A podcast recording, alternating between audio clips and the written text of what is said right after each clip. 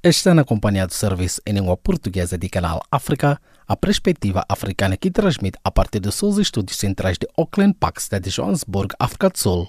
Pode nos acompanhar através de www.channelafrica.co.za via satélite e pelo canal de rádio da DSTV 802. Os destaques das notícias a esta hora. Unesco alerta para forte aumento de ataques a jornalistas em protestos. Manifestantes incendiam edifício do governo rival na Líbia. Cabo Verde anuncia programa de emergência após tragos das chuvas. Fique já a seguir com o desenvolvimento destas e demais notícias na voz de Jacob Tevan, a voz especial atenção. SABC News, independent and impartial. From an African perspective. Estimado ouvinte, seja bem-vindo à página das notícias de política do Serviço em Língua Portuguesa de Canal África. África registrou 123 mortos devido à Covid-19 nas últimas 24 horas, passando a um total de 32.625 em mais de um milhão de casos de infecção, de acordo com o número mais recente da pandemia no continente. Entre os países africanos que têm o português como língua oficial, Angola lidera em número de mortos e a Guiné Equatorial em número de casos. Os ensaios clínicos da vacina da Universidade de Oxford e da farmacêutica AstraZeneca contra a Covid-19 vão retomar. O anúncio foi feito no último sábado em comunicado depois de os testes terem sido suspensos no dia 6 de setembro no Reino Unido, depois de uma voluntária britânica ter sofrido uma reação adversa grave. A pandemia de Covid-19 já provocou mais de 900 mil mortos e mais de 28 milhões de casos de infecção em 196 países e territórios. A Unesco alertou esta segunda-feira para um forte aumento dos ataques a jornalistas durante as manifestações em todo o mundo, principalmente por parte das forças da ordem. Segundo a Organização da ONU para a Cultura e a Educação, que publicou esta segunda-feira um relatório sobre o assunto, existe uma tendência mais ampla no uso ilegal de força pela polícia e pelas forças de segurança ao longo dos últimos cinco anos no mundo. O presidente da Câmara de Energia Africana, NG Ayuk, defendeu esta segunda-feira um perdão da dívida dos países africanos mais afetados pela pandemia da Covid-19 para permitir achatar a curva e recuperar as economias. O apelo de NG Ayuk segue a vários pedidos dos líderes africanos para a extensão da dívida inicialmente prevista para durar até o final do ano e que o G20 deverá decidir em novembro sobre a aplicação também em 2021.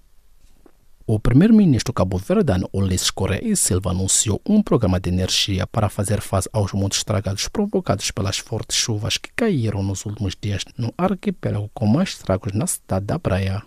Desde a madrugada de sábado último que chove em praticamente todas as ilhas de Cabo Verde, com mais intensidade na cidade da Praia, provocando a morte de uma criança, várias inundações, desmoronamentos e destruição de viaturas e edifícios.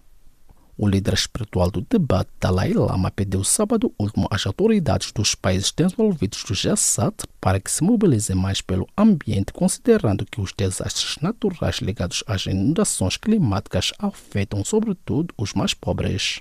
Dalai Lama participou a convite da presidente da Câmara dos Representantes dos Estados Unidos, Nancy Pelosi, num encontro virtual de líderes parlamentares do Canadá, União Europeia, França, Alemanha, Itália, Japão, Reino Unido.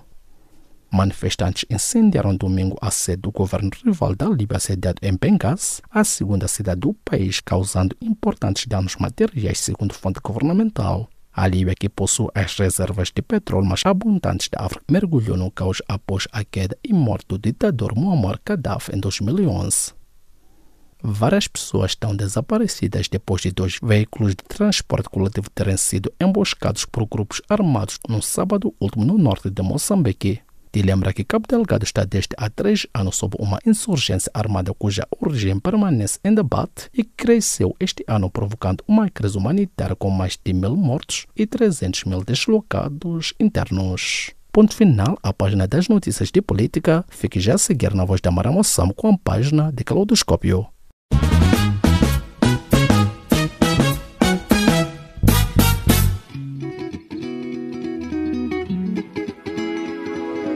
caleidoscópio africano.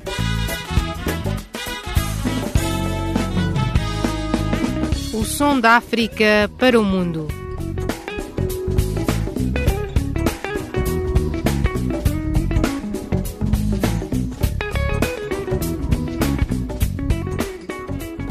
Caleidoscópio africano.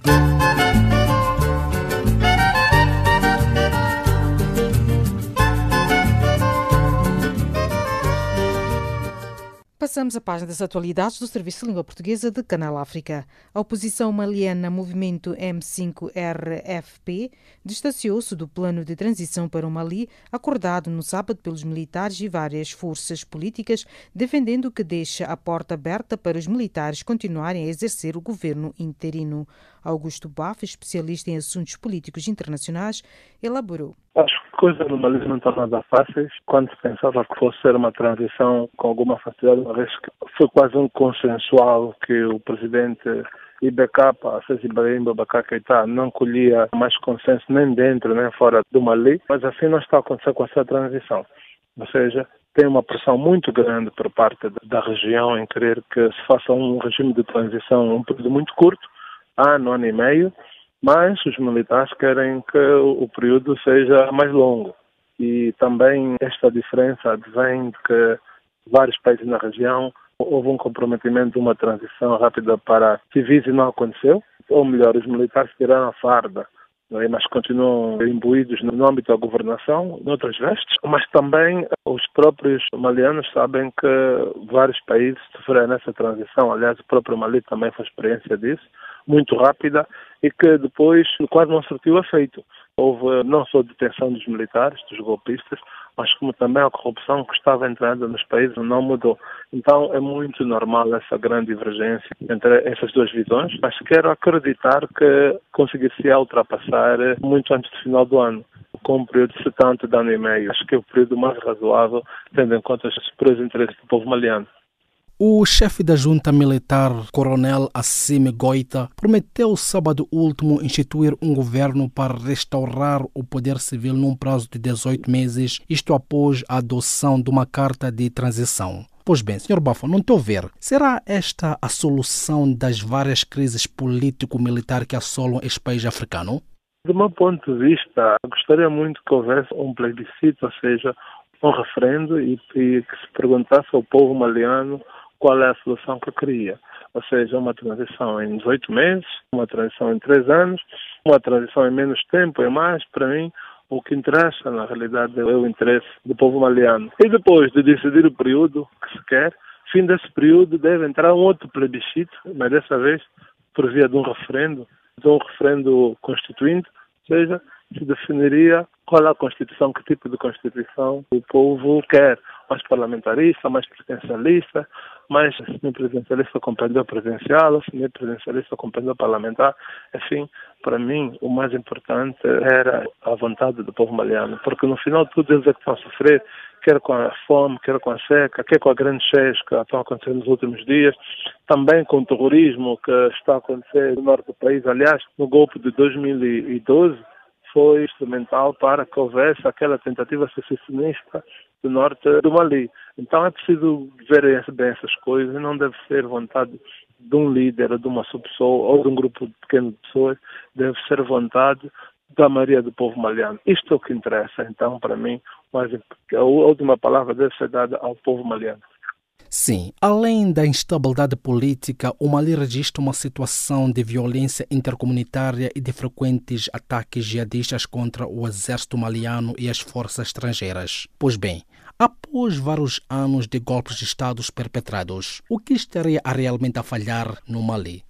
Do meu ponto de vista, o Mali é um país de uma situação geográfica muito difícil. É um território vasto, a maior parte dele desértico, com uma população crescente, das maiores do mundo, ao lado do seu vizinho Níger. É um país que não tem saída para o mar, tem praticamente só um rio, o rio Níger. Enfim, tem um grande número de insuficiências que torna a sua viabilidade altamente difícil. Por isso é que vemos grande parte da sua juventude a emigrar para outras partes do mundo. Mali hoje praticamente é um país que vive de remessa da sua diáspora.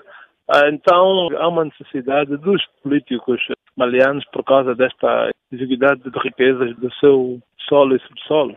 Há uma necessidade de haver parcimônia, de haver ponderação no gasto. E o que vemos não, a classe política tende a exercer alguma gestão danosa, alguma vaidade, algum enriquecimento exuberante que faz com que o povo não se veja. e eis a razão dos golpes. Porquê? Porque os golpes não vêm com a vontade de uma outra pessoa, vêm com um sentimento, vêm com uma indignação e simplesmente, quando atinge a ponta do iceberg, os militares entram em cena e destituem de forma violenta o governo do dia. É muito mal. Preferia que os políticos malianos ouvissem mais o povo, fizessem mais escutações, fizessem mais descentralização de poder, passassem muito mais direitos para uma democracia participativa do que representativa. Por exemplo, os próprios grupos jihadistas que querem, grande parte dos grupos jihadistas recrutam os jovens por causa da situação difícil econômica que se encontram. Então não adianta combater com armas, adianta combater com diálogo inclusive. Sentem, vão saber quais são as razões. E uma vez identificada, tem que se debelar, tem que se mitigar esta dificuldade, senão acaba-se com um grupo jihadista hoje, daqui a seis meses aparece outro. Então, este, do meu ponto de vista, é o assunto que está à mesa e que líderes malianos têm que saber ultrapassar. E perante este distanciamento do M5-RFP e esta garra ao poder dos militares, qual espera ser a resposta da Comunidade Econômica dos Estados da África Ocidental, a CDAO? Olha, eu acho que esta questão deste distanciamento entre as forças militares e a oposição é muito mal, os militares têm que saber, pelo menos a nível interno, chegar a um consenso e depois apresentarem isto como uma solução única para a CDAO como forma de ultrapassar a sua situação. Não me parece que isto vá acontecer. Está cada vez mais difícil. Os militares têm pouca cultura de diálogo, têm mais cultura de ação, de imposição, e aqui eles vão ficar mal na fotografia. A CDAO não acredita que vai entrar com as suas forças, não vai entrar com algum músculo, acredito que existem sanções, existem um distanciamento do regime do dia, daquilo que são as ações regulares da organização e que no fundo vai perder o povo maliano por tudo aquilo que se construiu nos últimos sete, oito anos de estabilidade vão regredir. É uma pena. Espero que o líder da junta militar consiga perceber a dimensão da situação atual e faça uma transição, não se candidate a presidente, faça uma transição, obviamente com a devida amnistia, que é para ele, que é para os outros militares que fizeram parte desta cabala, né, deste golpe militar que houve. Porque da forma que o país estava, com o presidente Ibrahim Boubacar Keïta, corria o risco de haver um poder cair às ruas, não haver mais governo muito antes das próximas eleições. Mas sempre se deseja que a transição de poder seja feita por via das urnas, não aconteceu, mas deve-se trabalhar de forma que este processo volte para este processo constitucional o mais rápido possível. Olhando para esta aparente fraca influência política e econômica das várias organizações africanas para a resolução dos conflitos ou então dos problemas africanos, quais são as reformas necessárias nestes mesmos blocos regionais do continente africano para uma maior credibilidade e influência política? Olha, eu acho que as organizações regionais de integração estão a perder uma oportunidade soberana de fazer a diferença. Os Estados, hoje em dia, estes Estados, tal como conhecemos, estão cada vez mais em extinção, ou seja, o poder soberano hoje em dia é mitigado, é dividido, é partilhado, quer a nível supra pelas organizações internacionais, quer a nível infra pelas autarquias locais. Então, cabe às organizações internacionais como a CDO a trabalhar com os Estados de forma a estes abrirem mão de parte do seu poder para as, as autarquias locais, onde os líderes são eleitos, onde os líderes resolvem questões básicas, como educação, saúde, saneamento básico e mais alguma alimentação, entre outros, devem ser resolvidos a nível local. Então, os Estados devem trabalhar neste sentido. Outras obrigações devem ser passadas a nível regional, onde os Estados devem permitir que as organizações regionais resolvam alguns problemas que não conseguem ser suprimidos a nível nacional. Esta é a máxima do funcionalismo de David Mitrani. As responsabilidades devem ser partilhadas a nível supra e a nível infra. Palavras de Augusto Paf, especialista em assuntos políticos internacionais, falando-vos a partir da capital angolana, Luanda.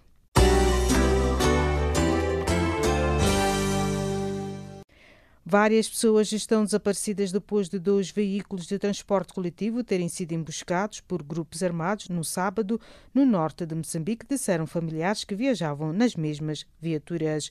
António Pacheco, especialista em assuntos internacionais, fez as seguintes considerações.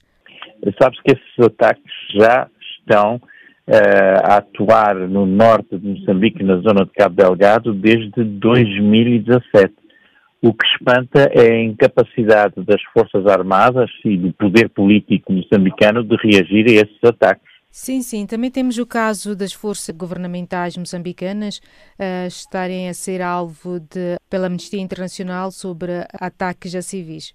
E infelizmente isso está devidamente comprovado até por vídeos, porque eles próprios, alguns daqueles elementos das Forças Armadas, filmam aqueles atos de horror que praticam.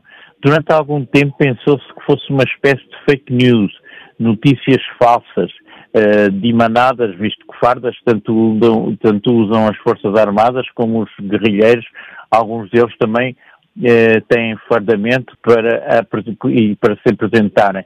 E, portanto, durante algum tempo uh, pensou-se que era notícias falsas, mas na verdade está-se a verificar por vídeos confirmadíssimos que as Forças Armadas atuam de uma forma barbárica, não em relação às chamadas forças islamistas e, e radicais muçulmanas, mas sobre populações indefesas e civis, o que torna ou seja, aquilo que se percebe é que há da parte das Forças Armadas um recuo e uma incapacidade de fazerem ofensivas contra os eh, chamados eh, rebeldes, os eh, chamados guerrilheiros.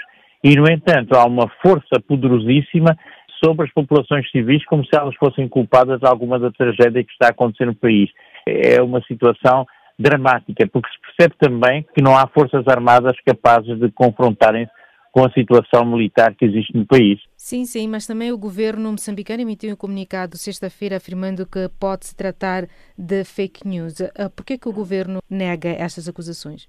O governo nega, como o governo negou imenso, durante imenso tempo o que estava a passar em Cabo Delgado, como uh, nega apoio internacional, tem sugestão de apoio internacional para uh, combater esta situação, corre inclusivamente a mercenários, que são situações perfeitamente anacrónicas e muito caras para o governo. Há qualquer coisa que as autoridades moçambicanas estão a esconder e isso é que é pena. Quem sabe se por trás desta, desta razia toda que está a acontecer na província de Cabo Delgado não se prepara depois com razia e limpeza étnica e outras uh, tragédias que vão acontecer para limpar, para que as forças internacionais uh, interessadas no investimento no petróleo na, e na, naquela parte riquíssima de Cabo Delgado possam intervir mais à vontade e com menos uh, necessidade de terem que investir em ações sociais e apoio às populações. Também temos uh, notado que os insurgentes têm estado a intensificar as suas atividades na província e existem contraditórias sobre a situação na Mocimba da Praia, na qual não se sabe quem controla neste momento a cidade. Uh, qual é o seu comentário em torno disto? E o que é que o governo do país, as autoridades do país, eh, fazem relativamente a isso, até para informar o resto da população do que está a passar naquele local. É como faz-me lembrar os tempos eh, passados, nos, nos, anos, nos fins dos anos 70 e inícios dos anos 80, quando Frelimo proibia que as, os jornalistas falassem, pessoas como a minha amiga pudessem falar sobre guerrilha tinha que se falar em bandidos armados e bandos armados e não era uh, legitimado a ação dos, uh, dos guerrilheiros e uh, a verdade é que isso não deu frutos e depois acabou por se ter que fazer um acordo com a, a Frelimo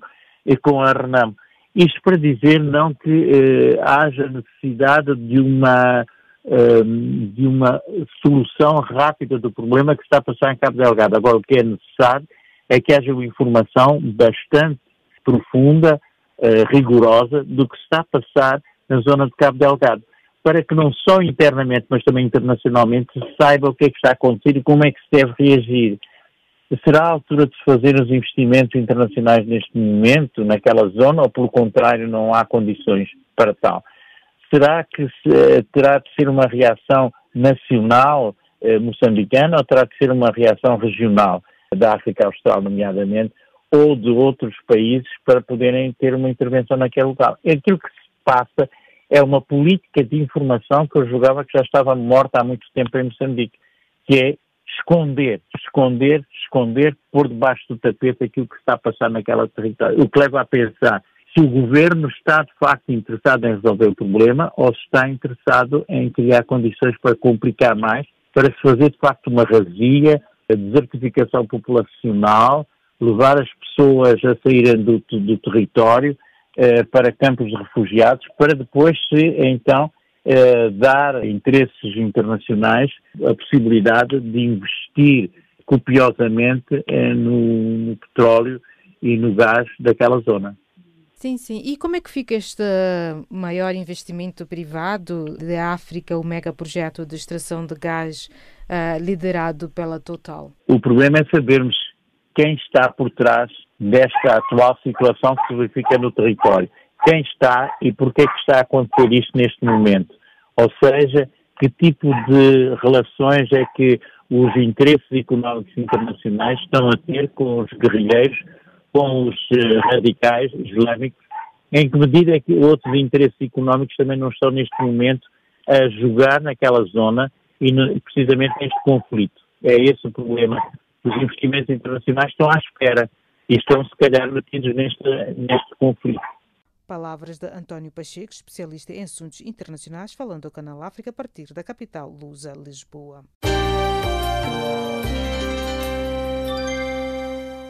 O presidente moçambicano Filipe Nyusi e o líder da petrolífera francesa Total, Patrick Pouyanné, congratularam-se neste domingo com os avanços no projeto de exploração de gás natural em construção no norte do país, anunciou a presidência da República. As duas partes debruçaram-se sobre a evolução do projeto e congratularam-se com os progressos, refere nota da presidência, após uma audiência concedida neste domingo em Maputo pelo chefe de Estado a uma delegação da Total. A liderança da Total reafirmou o seu pleno empenho em continuar a executar o projeto em conformidade com o programa e as metas previstas, ou seja, início de exploração da Área 1 da Bacia do Rovuma ao largo da província de Cabo Delgado em 2024. O comunicado refere que foram avaliados impactos da Covid-19 do corte de vias de comunicação devido a intempéries na província, além de ter sido abordada a promoção do conteúdo local e a operacionalização da Agência de Desenvolvimento Integrado Do Norte. O comunicado não faz referência aos ataques de grupos armados em Cabo Delgado, que desde há três anos já provocaram mil mortos e 300 mil deslocados internos numa crise humanitária que cresceu este ano. Viaturas de transporte coletivos foram atacadas neste domingo a cerca de 50 quilómetros da área da construção do projeto, depois de um outro ataque na terça-feira ter sido alvo de uma ilha a pouco mais de 20 quilómetros, segundo os mais recentes relatos de residentes ouvidos pela imprensa. A 24 de agosto, a Total anunciou uma revisão de memorando de entendimento com o governo moçambicano para operacionalização de uma força conjunta para a segurança do projeto, com apoio logístico do consórcio petrolífero da Área 1. Em esclarecimentos à imprensa, a petrolífera francesa referiu que a revisão do memorando de segurança reflete o aumento das atividades na fase de construção e a mobilização de uma maior força de trabalho. O presidente moçambicano, o líder da Total, manifestar no encontro deste domingo o desejo de criar um mecanismo de circulação regular de alto nível para manter uma comunicação fluida de modo a viabilizar a implementação bem-sucedida do projeto. Em Cabo Verde, vários bairros da cidade da Praia, a capital, continuam sem eletricidade depois das fortes chuvas que desde sábado afetam o país com inundações, enxurradas e desabamentos. A reportagem com o jornalista Nélio dos Santos. Depois de três anos consecutivos de seca com chuvas irregulares e insuficientes, Cabo Verde foi atingido nos últimos dois dias por fortes chuvas que provocaram a morte de um bebê, várias cheias, desmoronamentos e destruição de viaturas e edifícios. Na capital, algumas ruas continuam intransitáveis, sobretudo nas zonas mais baixas, com estruturas e vias de comunicação em risco. Segundo o Serviço Nacional de Proteção Civil e Bombeiros, numa das enxurradas da cidade da Praia, morreu um bebê de seis meses que se encontrava em casa com a mãe e um irmão. O seu presidente Reinaldo Rodrigues confirmou em entrevista à agência de notícias Infopress estragos nas ilhas da Brava, Fogo e Santiago. Reinaldo Rodrigues diz que a presença no terreno dos bombeiros, elementos das Forças Armadas e agentes da Polícia Nacional evitou mal maior. Nós temos vários agentes da proteção civil, como as Forças Armadas e a própria Polícia Nacional, bem como as outras estruturas, estruturas de saúde, enfim, toda a sociedade, que são agentes e nesses momentos de crise, nesses momentos de emergência, nós socorremos dessas forças para minimizar eh, o sofrimento. Estragos maiores aconteceram na capital, mas também há registros noutras ilhas. A nível nacional, neste momento, temos informação que houve mais chuva nas ilhas de Sotavento, a registrar alguns estragos na Ilha da Brava, fruto de enxurradas registrar uma outra situação no Conselho dos Mosteiros, mas nada, nada de grave. Diria que a nível de estragos houve, houve muito mais aqui na, na, na cidade da Praia, com o registro de várias situações de inundações em residências, eh, várias pessoas que viram as suas habitações invadidas pelas enxurradas, várias pontes aéreas destruídas, temos a ponte aérea de Calabaceira, também de São Pedro, que ficou praticamente destruída, eh, várias viaturas arrastadas eh, pelo caudal da, da, da, das águas, e situações que neste momento nós hum, estamos a, tentar minimizar aquilo que é o estrago provocado pelas últimas chuvas. O primeiro-ministro Ulisses Correia Silva visitou ontem os bairros da cidade da Praia para constatar os danos causados pelas chuvas. Uma visita que se seguiu à reunião do gabinete de crise em que ficaram decididas as ações imediatas a empreender. Desobstruir as vias, fazer as limpezas, fazer a reconstrução das infraestruturas eh, que foram eh, atingidas, particularmente os muros de proteção, lá onde há pessoas, eh, onde há bens, nós estaremos a dar a prioridade absoluta. Portanto, de imediato, creio que a partir de amanhã vamos ter uma forte intervenção, tendo em conta a necessidade de colocar a cidade da sua normalidade. Depois da atuação de emergência para acudir às pessoas mais afetadas, o Primeiro-Ministro anuncia a mobilização de recursos para a materialização de um programa estruturante que confere resiliência à cidade da praia face aos efeitos negativos da chuva. De imediato, com os recursos disponíveis, quer do Orçamento do Estado, quer de parceiros, eh, numa fase seguinte, imediatamente, programas muito mais estruturantes para tornarmos essa cidade muito mais resiliente face a situações eh, de chuva, situações de inundações que nós estamos a viver neste momento. Por causa das fortes chuvas, vários bairros da cidade da Praia continuam sem eletricidade. Silvino Leal, diretor da distribuição da Eletra para a região sul, a empresa de produção e distribuição de eletricidade, assegura que as equipas estão no terreno a tentar resolver os problemas. Tivemos N situações né, de, de alagamento, também problemas com, com postes e, e cabos, né, devido a, a curtos-circuitos e tudo isso. Nós estamos com equipas desde, desde ontem, estamos com equipa praticamente a 24 horas a trabalhar para repor uh, a energia e também isolar os, os, possíveis problemas que podem existir em que ficaram em zonas alagadas e próprios postos de transformação também. Mas nós estamos com a equipa no terreno neste momento a tentar resolver uh, esses problemas, que são muitos. Cidade da Praia, Nélio dos Santos, Canal África. Centenas de médicos, políticos e membros da sociedade civil marcharam no último sábado em Luanda para repudiar a morte de médico angolano Silvio Dalla, que morreu no dia 1 de setembro numa das esquadras policiais em Luanda. Jacob Tivani com mais pormenores. Centenas de médicos políticos e membros da sociedade civil marcharam no último sábado para repudiar a morte do médico angolano Silvio Dalla, que morreu no dia 1 de setembro numa das esquadras policiais em Luanda. Com a palavra de ordem, eu sou Silvio Dalla. Dezenas de cidadãos, entre médicos, políticos, professores e membros da sociedade civil, marcharam da Mutamba Baixa de Luanda à sede da Ordem dos Médicos de Angola. A marcha dos médicos, iniciada no Largo de Mutambo, ao qual se juntou a um grupo de jovens políticos, ativistas cívicos e membros da sociedade civil, terminou em frente à Ordem dos Médicos de Angola, onde foram depositadas as batas como forma de protesto face à morte de Silvio Dalla. Por sua vez, o Sindicato Nacional dos Médicos da Angola, SINMEA, anunciou no mesmo dia em Luanda que tem provas concretas de que o seu colega Silvio Dalla não faleceu de infarto agudo miocárdio, mas por outras causas. A informação foi avançada pelo presidente do Sindicato Nacional dos Médicos da Angola, Adriano Manuel, num protesto da classe médica em memória do pediatra.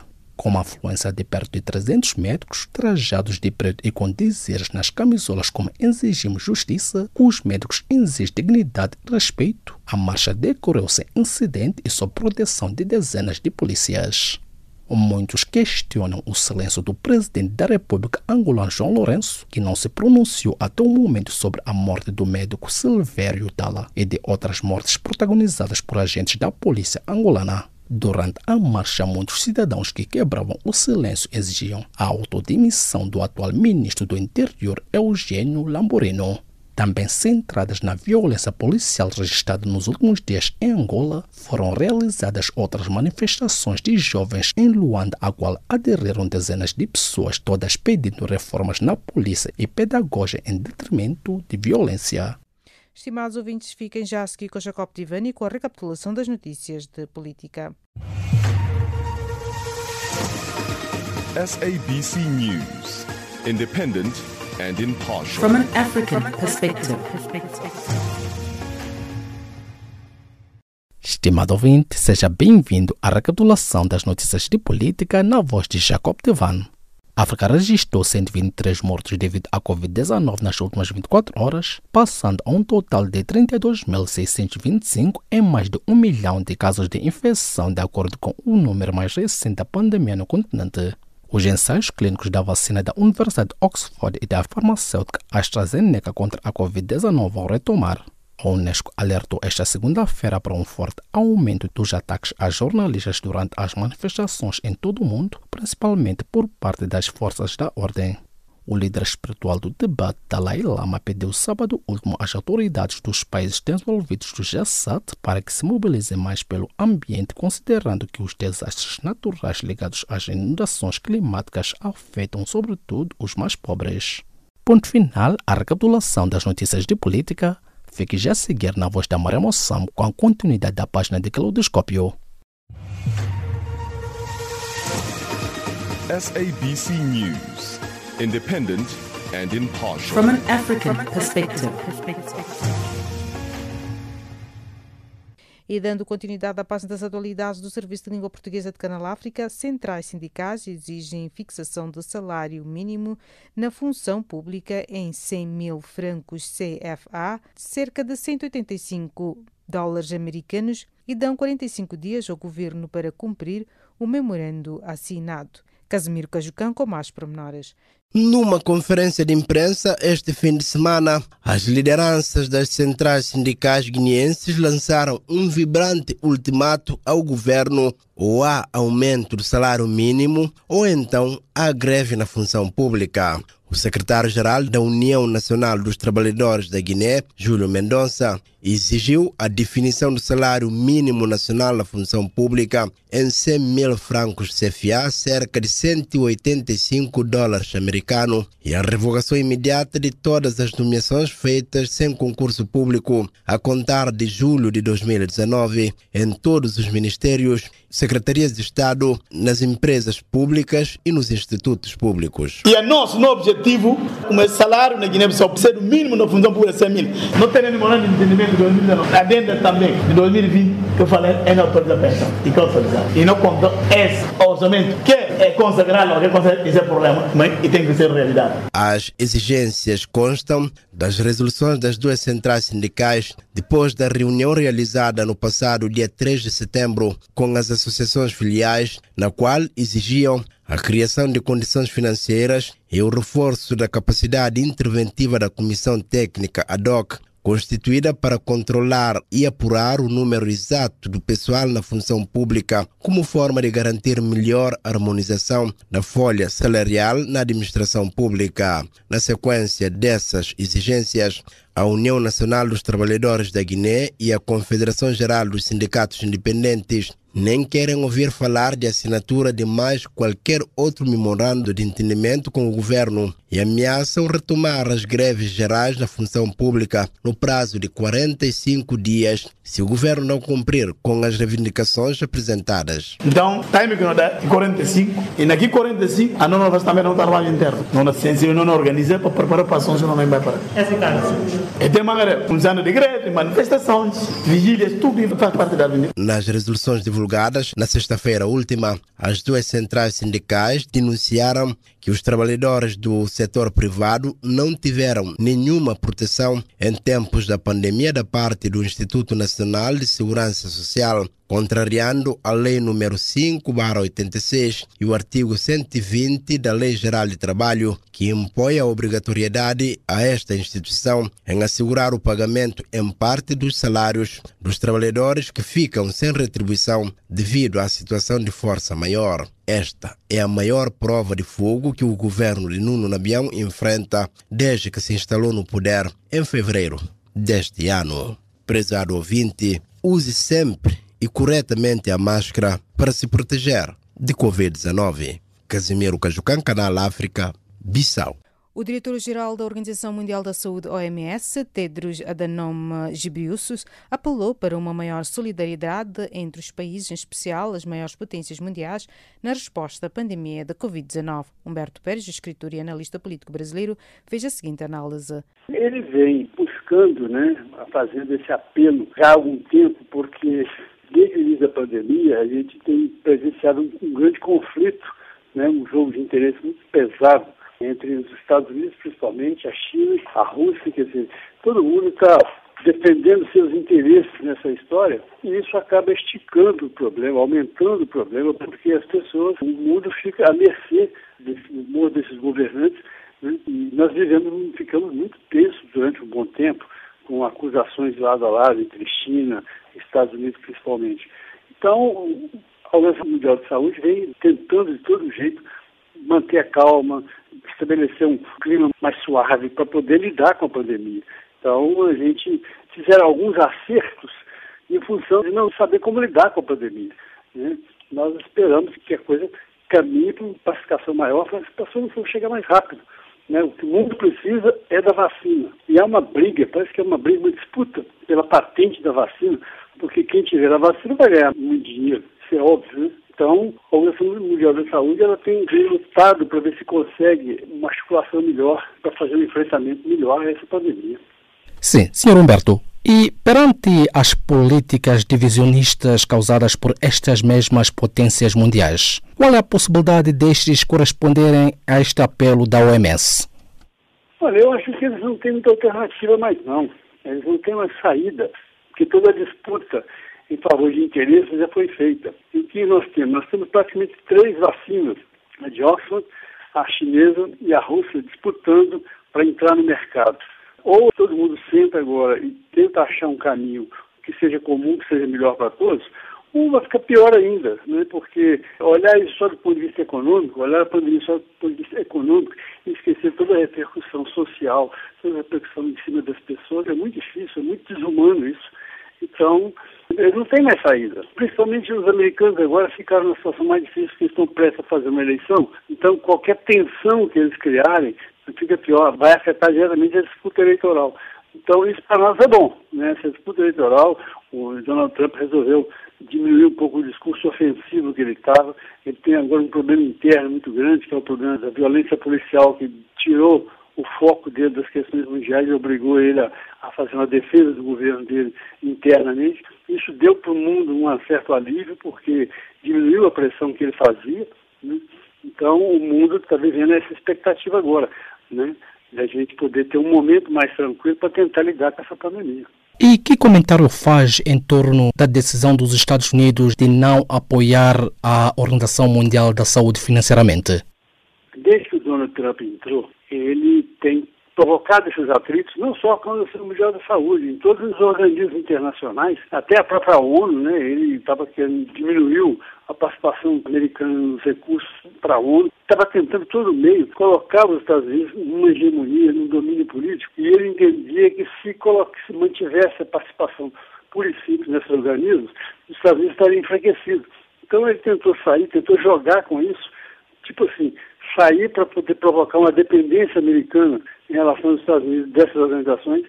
Né? E ele fez isso, mas só que em política, e principalmente nesse mundo, não existe cadeira vazia. Se você sai, alguém senta. Todo mundo sabe disso.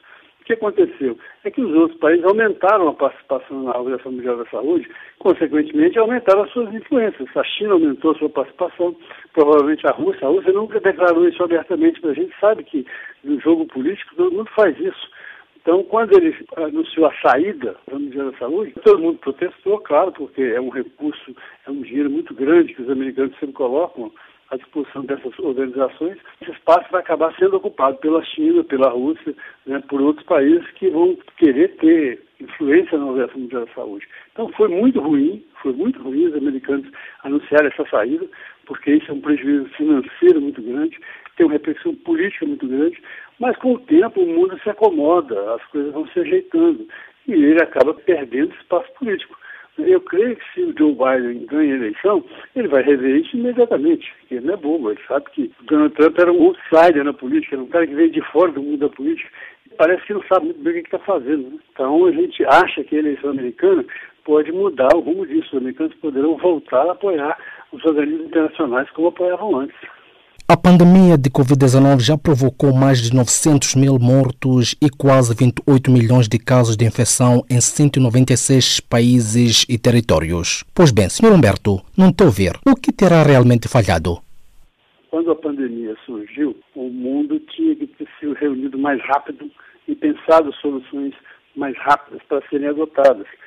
O que ter sido feito era exatamente o isolamento imediato de por 15, 20 dias de quase que o planeta inteiro. Nós sabemos que isso é humanamente impossível, dadas as grandes diferenças ideológicas de pensamento, tanto na área científica, na área econômica, na área política, mas é que o mundo precisava ter sido ter feito naquele momento, ainda em dezembro, quando a China anunciou a existência da pandemia, era sentar rápido e buscar uma solução rápida. Não foi feito isso. Nós ficamos durante um bom tempo debatendo a verdade ou não dos fatos, ficamos debatendo se a, a culpa da China, a origem do vírus, quer dizer, quando o vírus já está instalado, o que se tem que fazer é buscar logo uma defesa das pessoas, é buscar logo uma solução científica para o problema. E o mundo não fez isso naquele momento. O mundo naquele momento ficou debatendo culpabilidade, o que fazer, mas de uma forma muito lenta. Né? A resposta deveria ser. Eu creio que agora, depois de tudo isso que nós passamos, caso venha e provavelmente virar uma nova pandemia, o mundo pode ser que dê uma resposta diferente. Né? Principalmente os grandes países, as grandes economias, busquem logo uma solução que seja mais objetiva no sentido de lidar com essa pandemia. Diria que esta mesma pandemia provocada pelo novo coronavírus da Covid-19 está agora sob controle? Eu creio que sim, por todos os indicadores que a gente vê, nós estamos ainda tendo alguns lugares um retorno da pandemia, mas níveis assim, controláveis.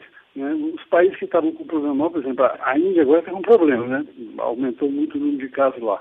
Mas o Brasil está diminuindo, que é um país que está super contaminado, mas tem diminuído. Quer dizer, eu acho que ela começa a dar sinais que está recuando, que está, que está diminuindo, que está ficando sob controle. Ainda não está totalmente sob controle, mas que está começando a ficar sob controle da comunidade científica, que é quem deve lidar com isso. Né? Precisa ficar bem claro que é a ciência que deve lidar com esse problema. Quando a política resolve substituir a ciência, aí o desastre é total. Né? Mas eu creio que a pandemia começa a dar sinais de recuo, de controle, e que eu creio que desde os seis meses a gente pode dizer que está praticamente controlada e a gente pode começar a ter uma vida normal. Perante o menor número de mortos a nível mundial nos últimos dias, que culmina com os avanços da possível vacina para esta pandemia, qual será o verdadeiro impacto global após a pandemia? Vamos ter que repensar muitas coisas.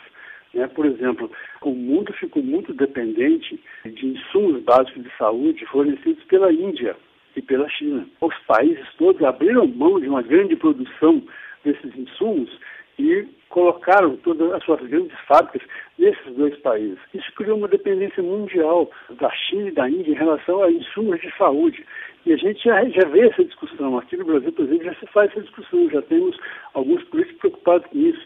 Né? O Brasil já teve, por exemplo, antigamente, uma fábrica de remédios que era a preços mais populares para atender o serviço público de saúde. Essas fábricas foram fechadas e o Brasil também passou a ser dependente do fornecimento de matéria-prima para a produção de medicamentos desses dois países. Então já há uma discussão para voltar a produzir no Brasil, para ter no Brasil a sua própria fábrica de remédios a um custo mais baixo. Então eu acho que a principal consequência dessa pandemia é os países começarem a pensar no seu, na sua saúde né, e não ficar mais tão dependente, principalmente da Índia e da China. Palavras de Humberto Pérez, escritor e analista político brasileiro, falando ao Canal África a partir da cidade de Belo Horizonte, Brasil.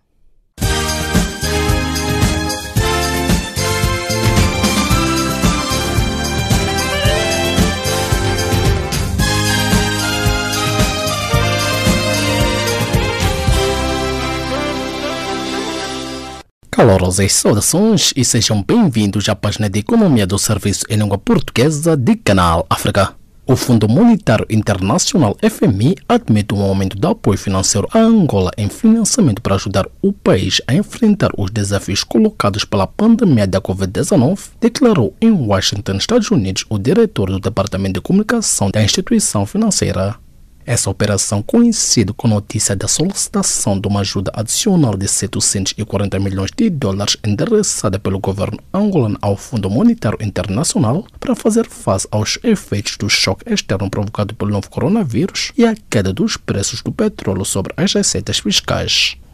A agência de notação financeira Moody's reviu em baixa o rating do depósito a longo prazo do Banco Angolano de Investimento BAE, do Banco de Fomento Angola BFA e do Banco Econômico BE de B3 para CAA1 com uma perspectiva estável.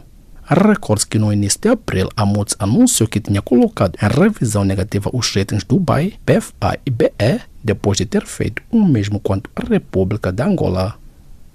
Enquanto isso, a agência de notação financeira Standards Poor's SIP manteve o rating da dívida pública portuguesa em P e a perspectiva como estável. Quanto a indicadores, a SNP estima que este ano o produto interno bruto português irá contrair cerca de 10%, mas que em 2021 crescerá 6,2% e que o déficit orçamental será de 8,4% do PIB este ano, antes de voltar em excedente orçamental em 2022, isto assumindo um tratamento ou uma vacina eficaz à Covid-19 exista no próximo ano. O brasileiro Nubank, maior banco digital independente do mundo, com cerca de 30 milhões de clientes, anunciou sexta-feira a compra da concorrente Isinvest, mostrando interesse no mercado de investimentos bilionário do Brasil, dominado por seis bancos. O anúncio foi feito pelo presidente da instituição financeira numa operação que coloca automaticamente o Nubank como a plataforma de investimento digital líder no Brasil, já que a Isinvest tem 1,5 milhões de clientes para os quais administra investimentos de 20 mil milhões de reais, cerca de 3 milhões de euros. Os clientes dos bancos cabo-verdianos abrangidos pela moratória aos créditos aplicada devido à Covid-19 têm até 20 de setembro para comunicar se não quiser aderir à prorrogação da medida até 31 de dezembro. Recorde-se que o governo cabo-verdiano prorrogou por mais três meses até 31 de dezembro o regime de moratórias ao crédito das famílias e empresas iniciado em abril devido aos efeitos econômicos da pandemia de Covid-19. O presidente moçambicano Felipe Nunes e o líder da petrolífera francesa Total Patrick Boyan congratularam-se domingo último com os avanços do projeto de exploração de gás natural em construção no norte do país, anunciou a presidência da República. A multinacional encabeçada as empresas da área 1 da bacia do Rovuma para o primeiro megaprojeto de exploração de gás natural da zona cuja entrada em produção está prevista para 2024. A multinacional encabeça as empresas da área 1 da bacia do para o primeiro megaprojeto de exploração de gás natural da zona cuja entrada em produção está prevista para 2024. A empresa mineira sul-africana Village Mandrive rescindiu o contrato com 93 trabalhadores moçambicanos no âmbito de um programa de redução de mão de obra, anunciou o Ministério do Trabalho e Segurança Social de Moçambique de notar que a indústria extrativa de mineração na África do Sul emprega cerca de 442.500 mineiros, dos quais 20.810 são moçambicanos em minas de ouro e platina. E desta, despedimos de mais uma edição da página de Economia do Serviço em língua portuguesa de Canal África.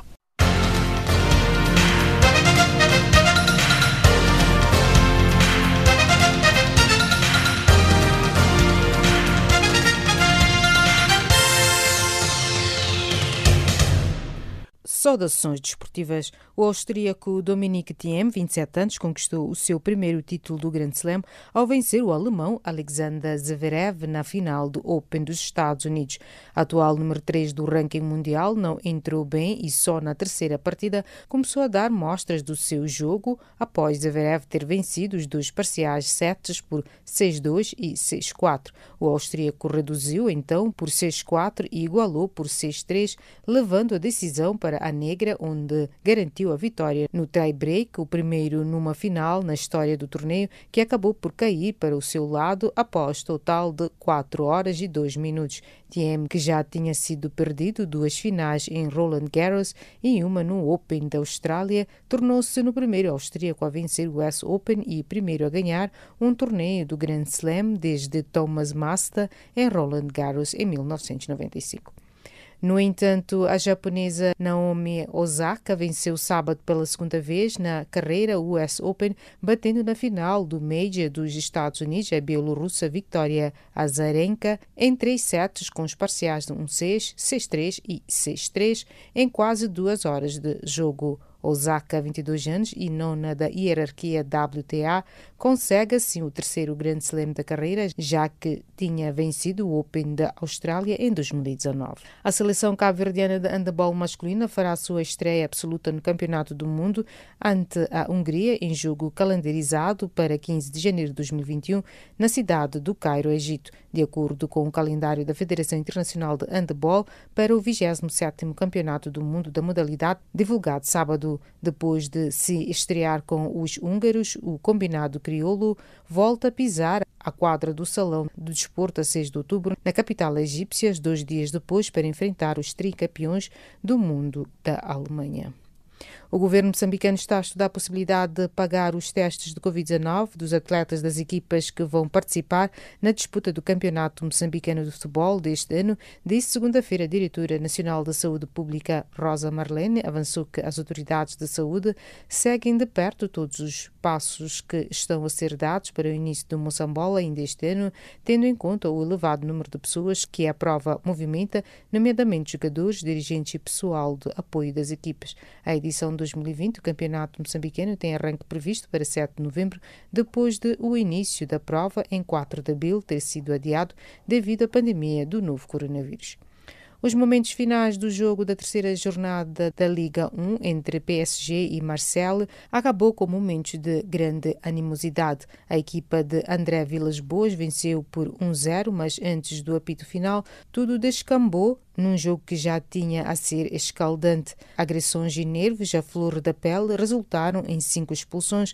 Já em tempo de compensação, Neymar, Leandro, Paredes, Kurzawa, Benedetto e Amavi viram o cartão vermelho e mancharam os instantes finais do encontro.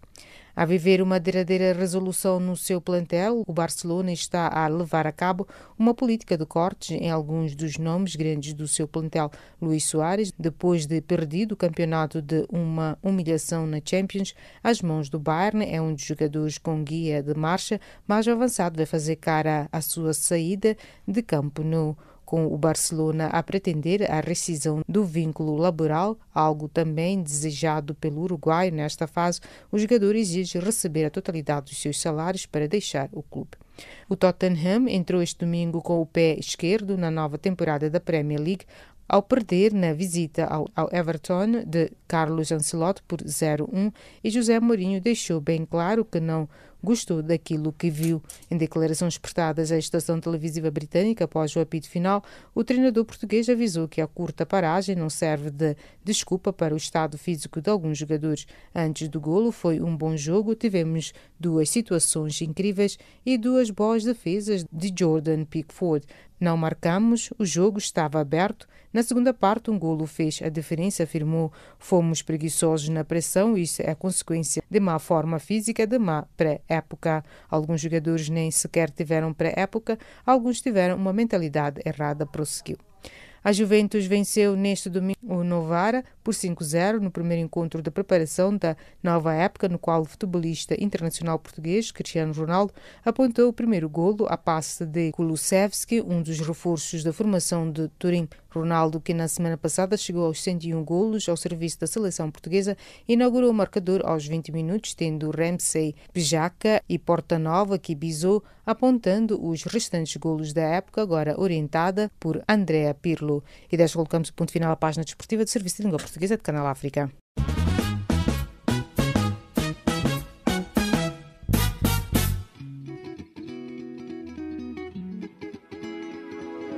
Caleidoscópio africano.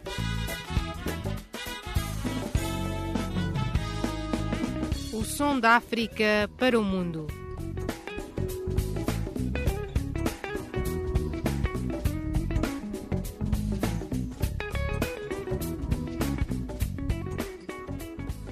Caleidoscópio africano.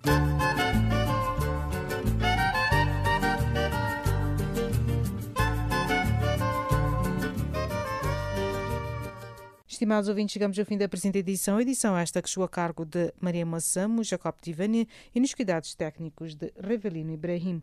Em nome desta vasta equipe, os nossos agradecimentos e continuação de uma boa noite e desta partimos musicalmente. Boa noite.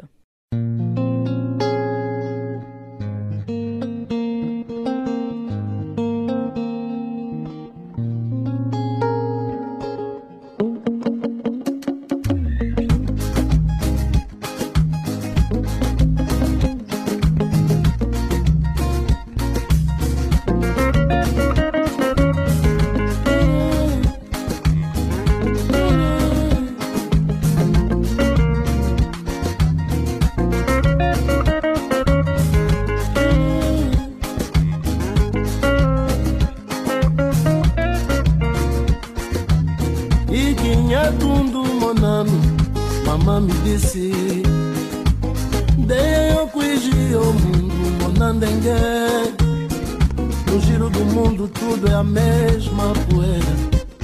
Mas fugi-me o quatro Fugi-me hoje gila que Dei no gila e a zambi Wanda kuku judala Fugi-me hoje na rietu Fugi-me kuvutuka Gira mundo, gira poeira Mamãe me disse Mas não esqueça a dor da terra Não de voltar. Quando eu voltei No beco do meu rosto da malta pausava. O fio do cacimbo que furava A camisola já rasgada. Quando eu voltei Os camais lá da vila de mim ninguém se lembrava. Muitos mudaram de vida, mudaram até o sonho que a gente sonhava. Quando eu voltei, casa já não é casa, lelo já não é mais, riqueza já não é café, marido pode ser mulher, com terra já não é com terra, chão já não é terra, fome já não é guerra. Quando eu voltei, camba já não te avisa, o carro agora é o bico, miséria já paga IVA.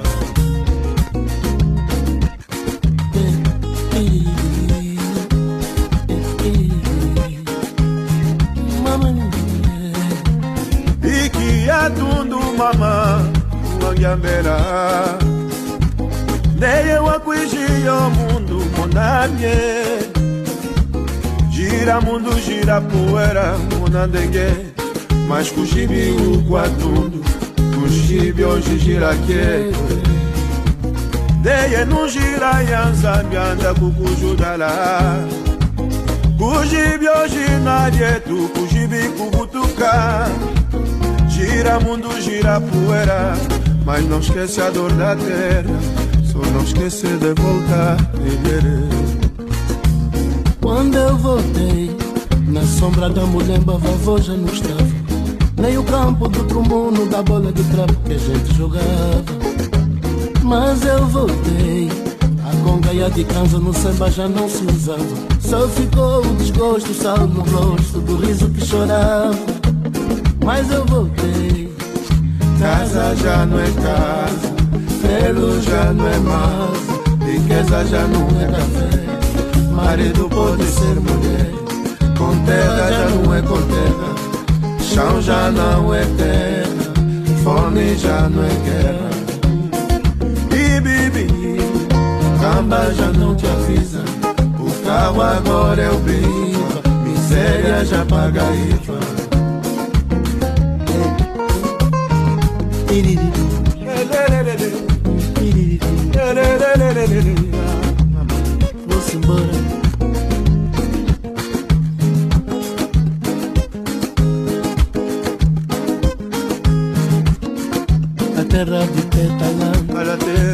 Gente eu vou cantando nossa terra, A gente chora, sabe que ai a terra, Sente ai a chora, terra, chora com a gente.